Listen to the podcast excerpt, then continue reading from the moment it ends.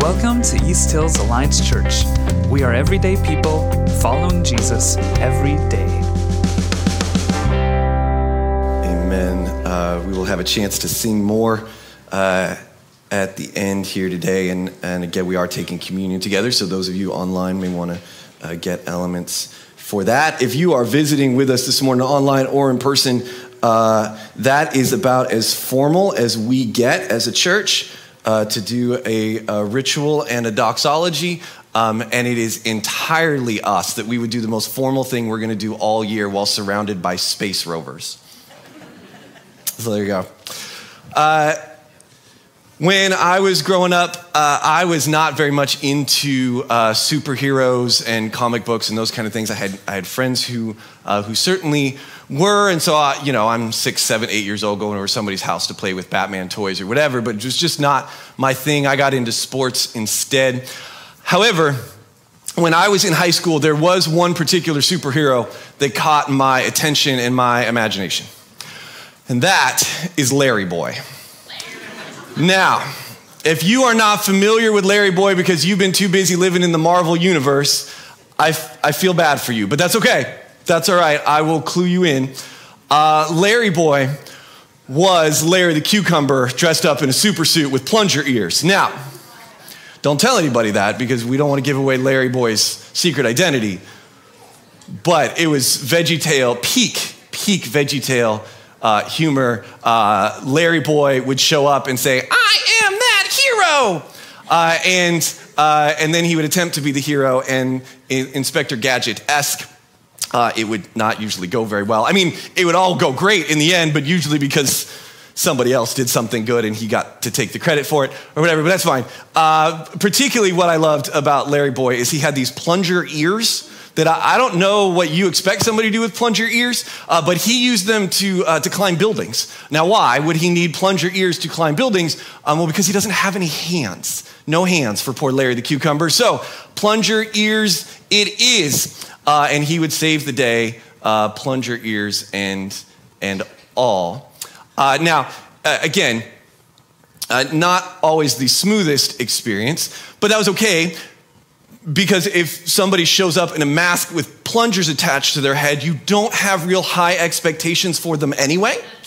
Uh, and, and the other veggies, um, a, a, little uh, uh, meanly, in my opinion. Um, uh, they, they, they didn't have very high expectations of the dude with the plungers on his ears. So the fact that anything good happened at all was excellent because that is how expectations work, right? If you uh, are also a sports fan, you know this very well because two teams at the end of the season could have the exact same record and their fan bases feel very differently about it. Because if one of those teams was supposed to be the champion and they end up with a mediocre record, uh, then the fan base is disappointed, angry, fire everybody. If the team was supposed to be awful and then they have a mediocre record, the fans are like, woohoo, we're Seattle fans and this is great. Anyway.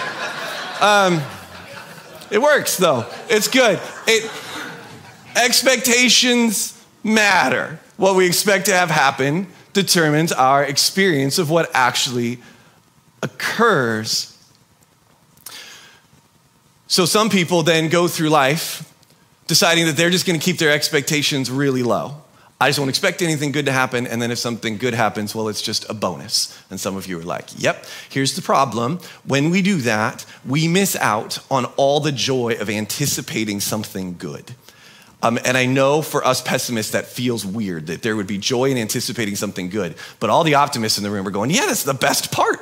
Uh, there also are people who will go through life expecting that everything is going to go great. And then on the other end of their experiences, they are left picking up the pieces of reality uh, that didn't quite go the way they expected.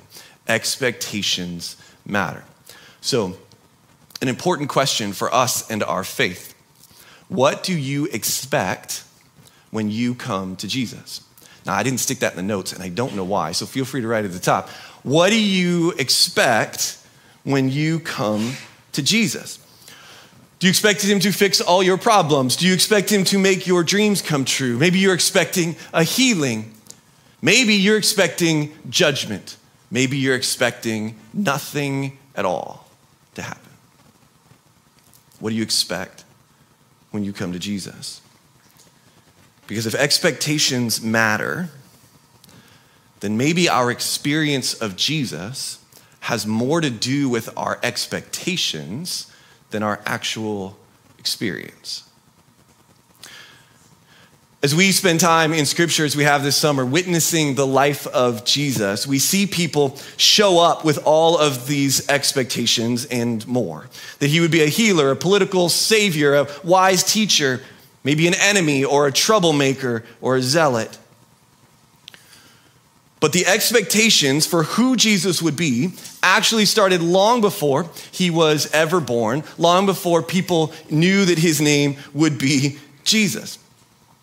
People, uh, specifically Jewish people, had been expecting for centuries that God was going to send a savior, a Messiah, uh, one who would come and free them from whatever oppression they were facing or whatever difficulties they were facing at the time. At the time that uh, Jesus uh, hits the planet, uh, the, um, the, the conquering group at that time is the uh, Roman government uh, has just sort of taken residence in the Jewish lands and said, This is ours now, and you will do what we tell you to do. And so they're looking forward to a Messiah coming to free them from this oppression. Again, this has been happening for centuries with all kinds of different conquering enemies.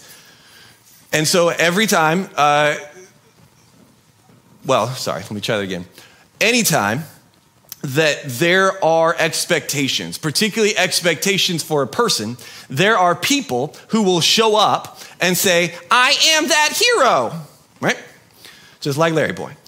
And, and so people would show up and they say, Yeah, that's me. I'm the Messiah. And they would start a movement and they would gain a following because people really wanted this to be true. And then their movement would die out, either because they died out or uh, because of any of the other reasons we can think of why movements die out because uh, there, there, was uh, controversy or whatever it may be, because they were not actually that hero.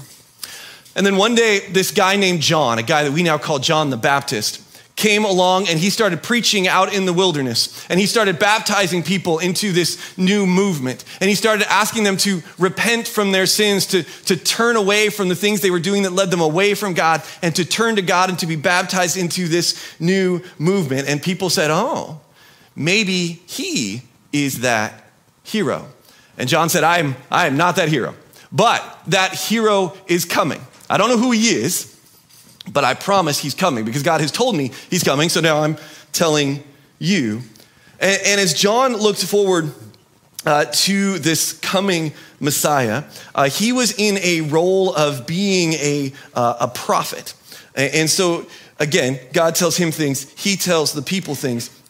And so, as he uh, looked forward to this coming Messiah, uh, he said this. These words are recorded in the Gospel of Matthew, uh, starting uh, chapter 3, verse 10. We'll start in verse 10.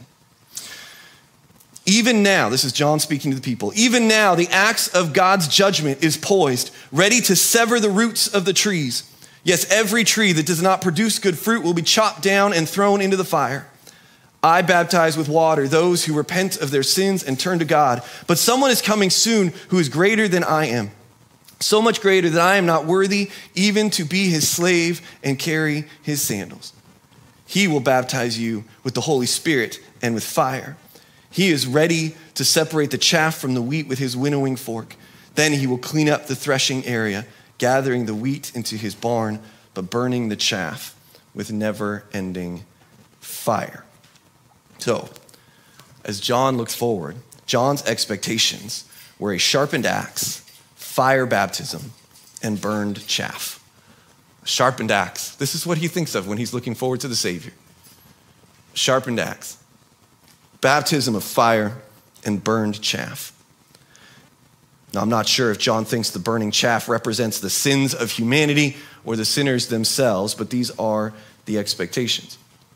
Again, this summer we've been looking at these stories of Jesus told to us by Matthew in, in the Gospel of Matthew trying to really look at the person of Jesus, to witness who Jesus really is, to simply read the story and, like the people who were there at the time, say, okay, who is this guy based on what I am seeing in front of me right now? And in this story, we actually get our first glimpse of the adult Jesus because Matthew records these words of John and then immediately turns to the arrival of Jesus. Jesus arrives at John's baptism location asking to be baptized into the movement that John has been preaching about and that Jesus is about to initiate. And we read in other gospels that it is in this moment that John goes, Oh, that guy is this hero. This is the one that we've been waiting for. I didn't know that until now, even though they uh, are distant cousins and, and, and had met each other before and whatever. I didn't know who was going to be. God just told me that the Messiah was coming. And here he is. And so uh, the story continues in Matthew chapter 3. The very next verse is verse 13. Then Jesus went from Galilee to the Jordan River to be baptized by John. But John tried to talk him out of it. I'm the one who needs to be baptized by you, he said. So why are you coming to me? But Jesus said, It should be done, for we must carry out all that God requires. So John agreed to baptize him. After his baptism, as Jesus came up out of the water, the heavens were opened, and he saw the Spirit of God descending like a dove and settling on him. And a voice from heaven said, this is my dearly loved Son who brings me great joy. Before he fulfills any of the prophecies of the prophets of old, before he fulfills any of John's brand new prophecies, Jesus is first called a son. Before he accomplishes anything, his heavenly Father declares, This is my Son, and I love him, and I am greatly pleased with him. Take a small detour for just a second, or a pause here to say that this is also true of you. That if you never accomplish whatever accomplish means, if you never accomplish anything in this life that you feel like you were supposed to, if you don't have the achievements that you wanted or think you should have. Your heavenly Father invites you to be his child and to be loved, and he delights in you. He takes great joy in you. Not because of what you've done, not because you've somehow earned it, not because you've done great things for God, but simply because he made you and he loves you as you are. And he knows all that He has for you. So Jesus comes up out of the water and he hears the approval of his Father, and from there he launches his ministry healing, freeing, gathering. And he teaches about the kingdom of God, which is so different from the kingdoms of this world. And then he lives out that kingdom.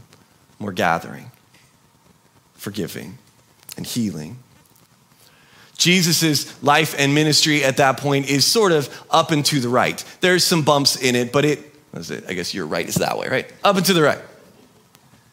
Things are going well. Things are growing uh, as much as you could possibly hope for.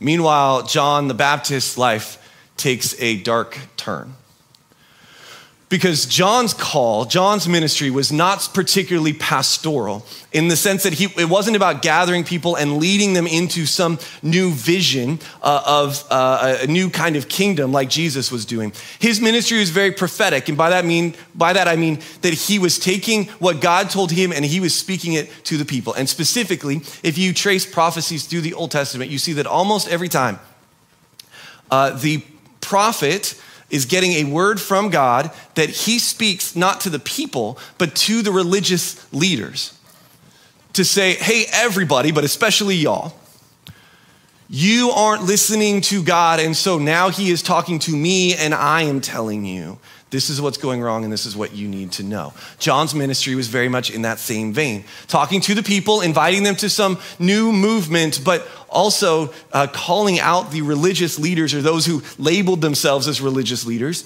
saying, Hey, you are being hypocritical. You are not following the ways of God, and it is bad for you, and it is bad for our people.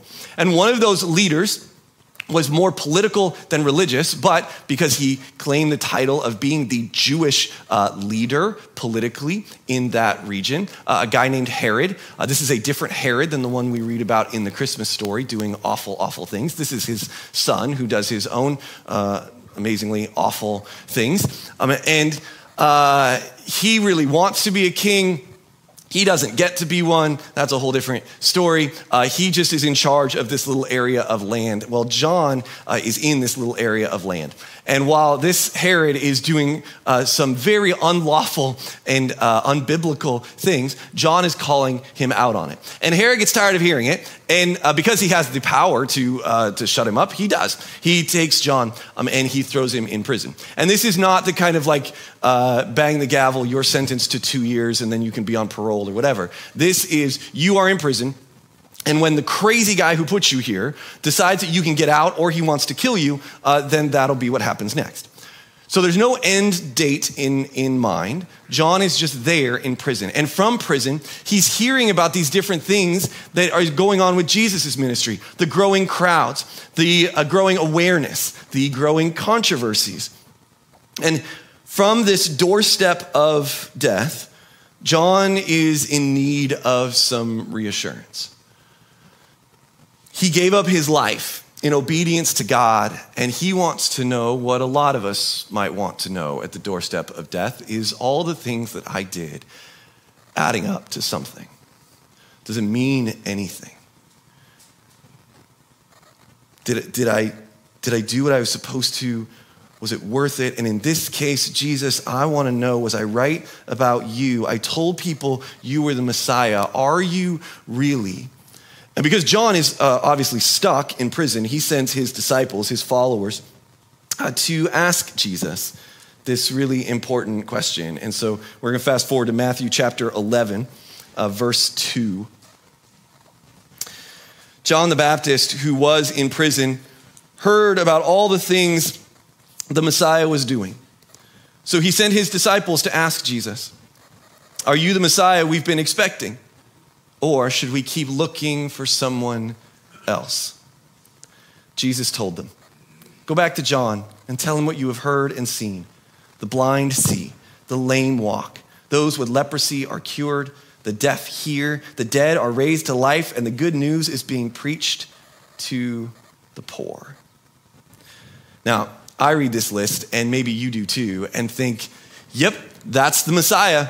That, that's, that's who he needs to be. Those are all the things that's happening. Look at all the incredible stuff that's going on healings and resurrection and good news. So I'll pause us here to remind ourselves what John was expecting from the Messiah.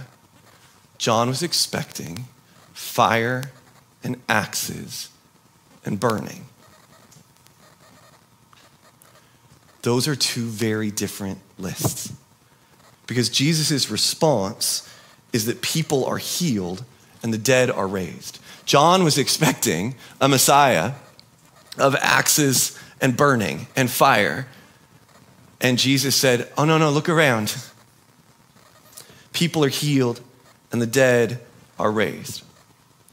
Now, to be clear, John was not wrong about what he was predicting. Jesus did take away the sin of the world, and there will be a day of judgment, of separation and burning and all those things. And he did baptize people with the fire of the Holy Spirit. And you can read that story in Acts chapter 2, and we celebrate it every year at Pentecost. And if we were to keep reading uh, in Matthew 11, Jesus actually turns to the crowd and starts talking about all the good that John has done. And confirming and affirming John's role as a prophet. But what he sends John's disciples back to John with is a very different list than what John was expecting. And this is speculation on my part, so I want to be clear about that. But I wonder if this was a very different list than what John felt like he needed in the moment. Because of what you are expecting is a Messiah who is going to come, take away the power of Rome, and burn away the hypocrisy of the leaders, and uh, freeing captives, and all of those kinds of things. If, if you're going to do all of that, hey, Jesus, there's this guy, this leader, I need you to remove now because he's got me holed up here and I don't know how I'm going to get out. So, this is what your ministry is going to be. Like I told people it was, I could really use that right about yesterday. John had read the prophets of old, and he echoed their prophecies when he predicted axes, fire, and burning chaff. And Jesus doesn't deny that those things are coming, but he points John to one very specific prophet that they were both very familiar with, and that is the prophet Isaiah. And in lots of different places in Matthew, both Matthew and Jesus point us back toward Isaiah. So check this out. This is from Isaiah. Uh, this is uh, from Isaiah 35, uh, starting in verse 4. And these words should sound familiar because Jesus just told them to John or something like them. So these are the kinds of things that Jesus is trying to get John to recall. Okay? Say to those with fearful hearts, like, you know, John, be strong and do not fear. For your God is coming to destroy your enemies. He is coming to save you. And John would go, Yes and amen. Like, let's let that happen right now. And when he comes, he will open the eyes of the blind and unplug the ears of the deaf. Deaf. The lame will leap like a deer, and those who cannot speak will sing for joy. Springs will gush forth in the wilderness, streams will water the wasteland the blind see, the lame walk, new life springs up. And then a little later, Isaiah 42, this is verse 7, speaking of the Messiah to come. You will open the eyes of the blind, you will free the captives from prison, releasing those who sit in dark dungeons. Well, know that. That's exactly what John is hoping for, right?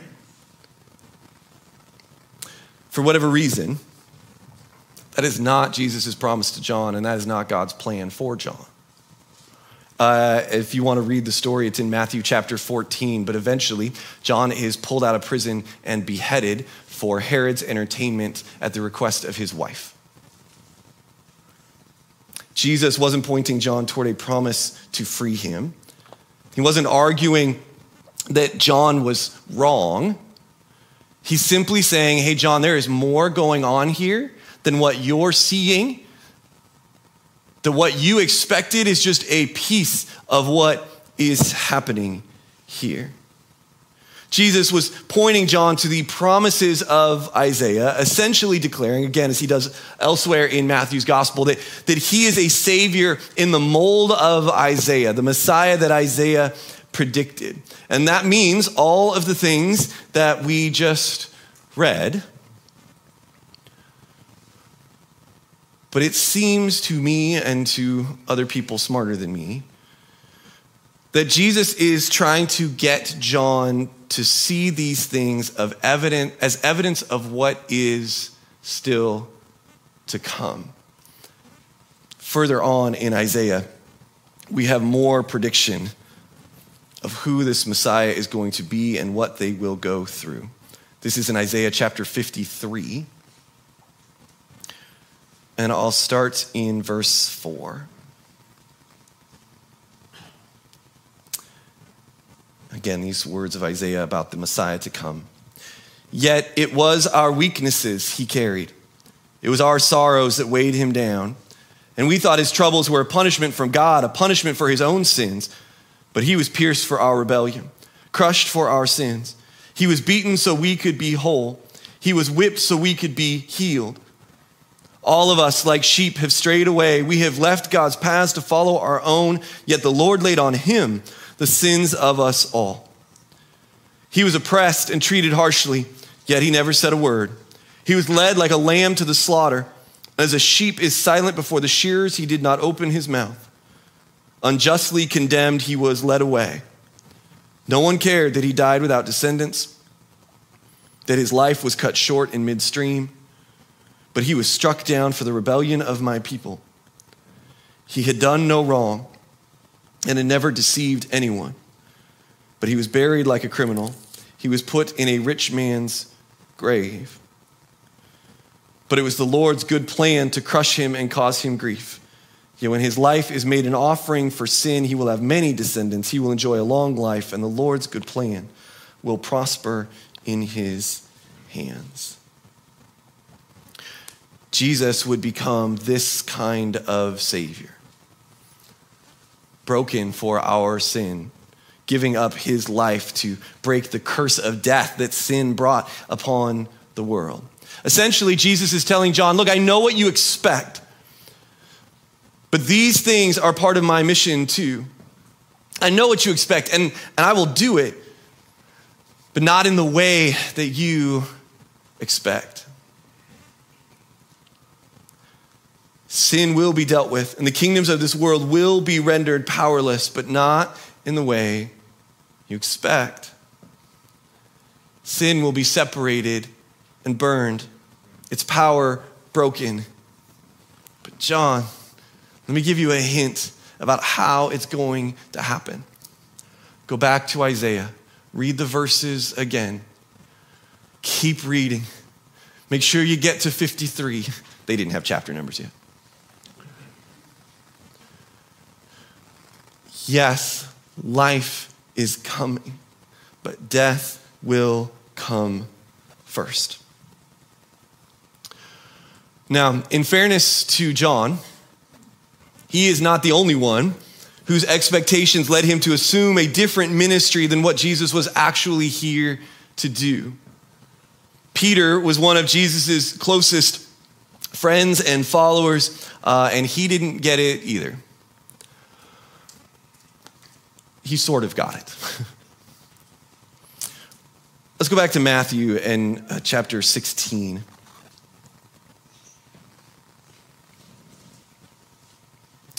By this point in the story, John has been beheaded and he's dead. Jesus' ministry has picked up more followers and lost more followers and picked up more controversy and a lot more attention and uh, more threats on his life and all of those things.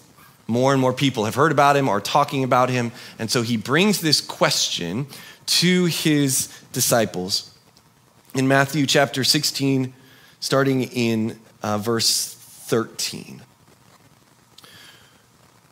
When Jesus came to the region of Caesarea Philippi, he asked his disciples, Who do people say that the Son of Man is? Well, they replied, Some say John the Baptist, some say Elijah, others say Jeremiah or one of the other prophets. The Son of Man being his title for himself, but also a known title for the Messiah. Then he asked them, But who do you say that I am? Simon Peter answered, You are the Messiah, the Son of the living God. Jesus replied, You are blessed, Simon, son of John, because my Father in heaven has revealed this to you. You do not learn this from any human being. Now I say to you that you are Peter, which means rock, and upon this rock I will build my church, and all the powers of hell will not conquer it. What a great declaration of faith by Peter, right? Like, like he gets it. You are the Son of the living God. And, and he's willing to say so and to say it out loud. Jesus, you really are the Son of God. You really are the one that we have been waiting for. You are that hero. And one day, Peter will become the leader of Jesus' movement, the leader that, of the movement we call the church. But now we're going to fast forward again. A whole two verses. Now, in fairness to Peter, it's clear that some time passes here, but it's only two verses in Matthew's account. So we're going to skip to Matthew chapter 16, verse 21. From then on, Jesus began to tell his disciples plainly that it was necessary for him to go to Jerusalem and that he would suffer many terrible things at the hands of the elders, the leading priests, and the teachers of religious law. He would be killed, but on the third day he would be raised from the dead. But Peter took him aside and began to reprimand him for saying such things. Heaven forbid, Lord, he said, this will never happen to you. Jesus turned to Peter and said, Get away from me, Satan. You are a dangerous trap to me. You are seeing things merely from a human point of view, not from God. Jesus tries to explain what's going to happen. And Peter's expectations just can't handle it. Peter's expectations determine his perspective. Peter's expectations determine his perspective. You're seeing this from human perspective, not from God's. Of course, his expectations determine his perspective. So do yours. So do mine. Our expectations determine our perspective. And that's what Peter runs into here. Peter expects Jesus to be a holy king, to overthrow the evil rulers of this world, especially Rome. And Peter knows that things have been up and to the right, and he expects Jesus to continue his trajectory of healing and victory. He said, No, no, none of that awful stuff you're talking about is going to happen to you because everything is going great and it's going to continue to go the way that it's going. Peter expects Jesus to continue his trajectory of healing and victory. And Jesus rebukes Peter because he knows the kind of Savior he is supposed to be. He knows Peter's perspective, but he also knows God's perspective. And so he tells Peter and his fellow disciples, and therefore also us, in verse 24. Then Jesus said to his disciples, If any of you wants to be my follower, you must give up your own way, take up your cross, and follow me. Jesus expects victory is going to come through the cross. Jesus expects victory to come through the cross. Both his victory over the world and his followers' victory in it, which now being in a space like this that has crosses up on the wall and people wearing them around their necks may feel like the most obvious thing. But what Jesus is talking about to these disciples is the Roman torture capital punishment device, where they would brutalize you before hanging you out in public to watch you suffocate on your own blood. Where they would shame you as much as possible as they killed you as painfully as possible. And Jesus says, through the cross is going to come victory. It is not what the disciples expected. It is definitely not what the crowds expected. They had victory in mind, sure, but not that way. And As we keep moving through Matthew's account, we read about disciples who uh, go up to Jesus and say, Hey, when you come into your power, your glory, when it's all good, can we sit in the places of power and glory next to you? We don't need to take your seat, but like right next to you would be really nice. Jesus said, You have no idea what you are asking for. We read about crowds who worshiped and praised him as he uh, entered in with his entourage into the capital city because they were just sure that that hero was here and that he was here to meet all of their expectations for freedom and power. And then we read about those crowds turning on him when he didn't meet their expectations and certainly didn't meet them fast enough which is easy to condemn them for. But I'm probably not the only one in this room who has turned their back on God because God did not, or gotten angry at God because God did not meet my expectations as quickly as I wanted Him to. The religious leaders stir up the people in a frenzy of anger and hate. One of the disciples betrays Jesus, and Jesus is arrested and condemned. He's put on a mock trial and essentially convicted of causing a disturbance that their expectations could not keep up with. And his punishment for that disturbing of the peace would be death on the cross. So I actually just want to step aside and read the story. Uh, it is going to be on the screen. Uh, it is uh, a huge chunk of Matthew chapter 27, so you may want to grab a Bible uh, and follow along. And I want to just read it and let us see for ourselves the way that Jesus is becoming in this moment the Messiah that Isaiah predicted. Being pierced for our sins, our wrongs laid on the one who had done no wrong. This is a demonstration of the lengths that God's love would go for you, did go for you before you ever took a breath, let alone accomplished anything. So this is Matthew chapter 27, starting in verse 27.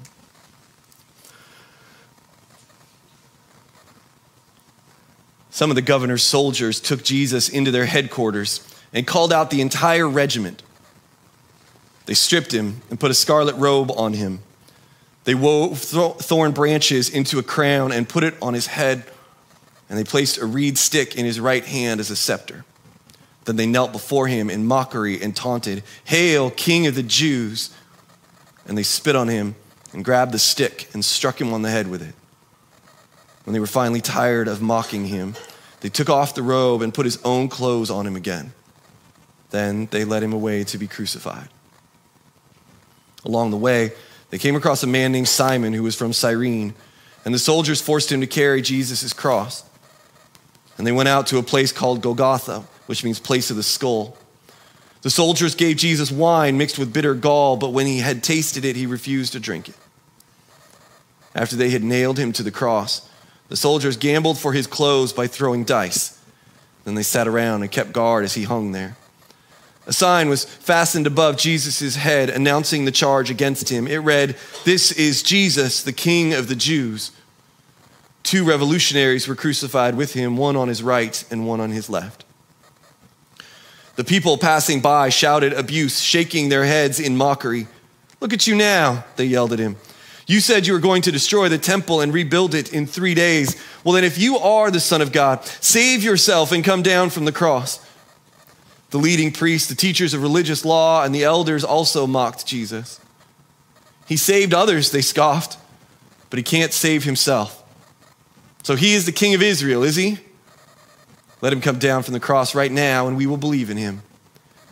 He trusted God, so let God rescue him now if he wants him.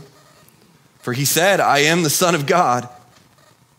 Even the revolutionaries who were crucified with him ridiculed him in the same way. At noon, darkness fell across the whole land until three o'clock. At about three o'clock, Jesus called out with a loud voice, Eloi, Eloi, lema sabachthani, which means, My God, my God, why have you abandoned me? Some of the bystanders misunderstood and thought he was calling for the prophet Elijah. One of them ran and filled a sponge with sour wine, holding it up to him on a reed stick so he could drink. But the rest said, Wait, let's see whether Elijah comes to save him. Then Jesus shouted out again and released his spirit. At that moment, the curtain in the sanctuary of the temple was torn in two from top to bottom. The earth shook, rocks split apart, and tombs opened. The bodies of many godly men and women who had died were raised from the dead. They left the cemetery after Jesus' resurrection, went into the holy city of Jerusalem, and appeared to many people. The Roman officer and the other soldiers at the crucifixion were terrified by the earthquake and all that had happened. They said, This man truly was the Son of God.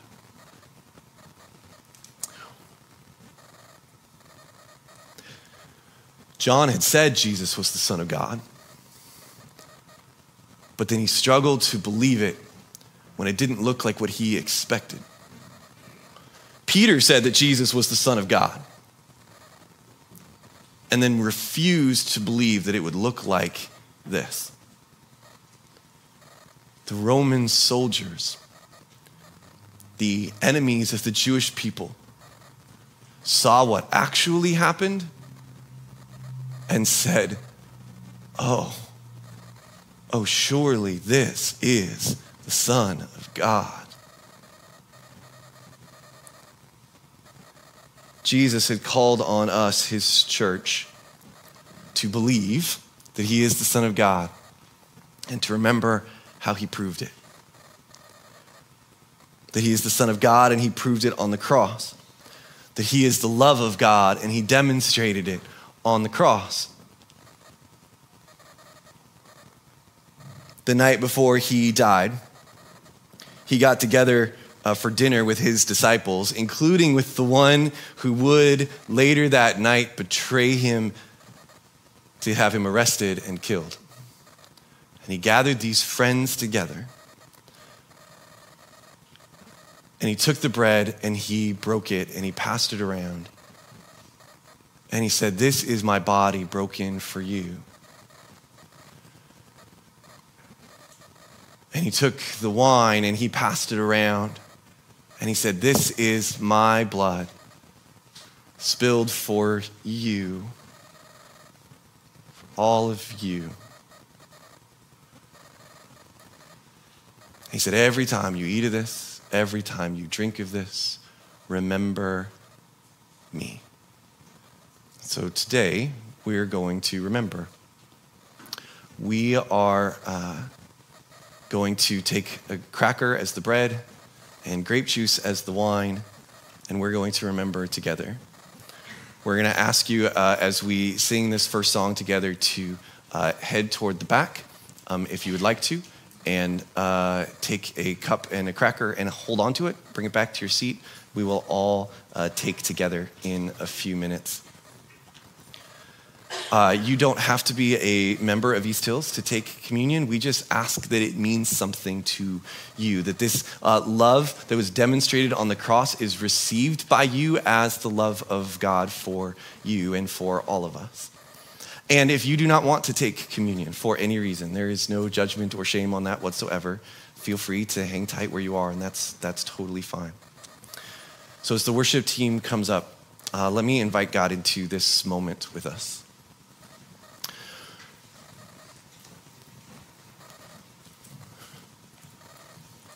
Father God, we know that we are in need of your love and that you have uh, given it that you do give it, that we can receive it now. That you demonstrated that love by giving up your life for us. That you took away the weight and the consequences of our sins, of the sins of this entire world, through Jesus' death on the cross. And so we come to remember, as you have called us to do, to remember your love, to remember that whatever sins we're walking in here with are not too big for you to forgive, and, and do not pull us away from your love. Jesus, thank you for being the hero that we need, that the world needs. And today we remember and we proclaim your goodness and your love, and we thank you for it. In Jesus' name, amen. The tables are open when you're ready. Thanks for checking out our podcast. You can learn more or connect with us online at easthills.org.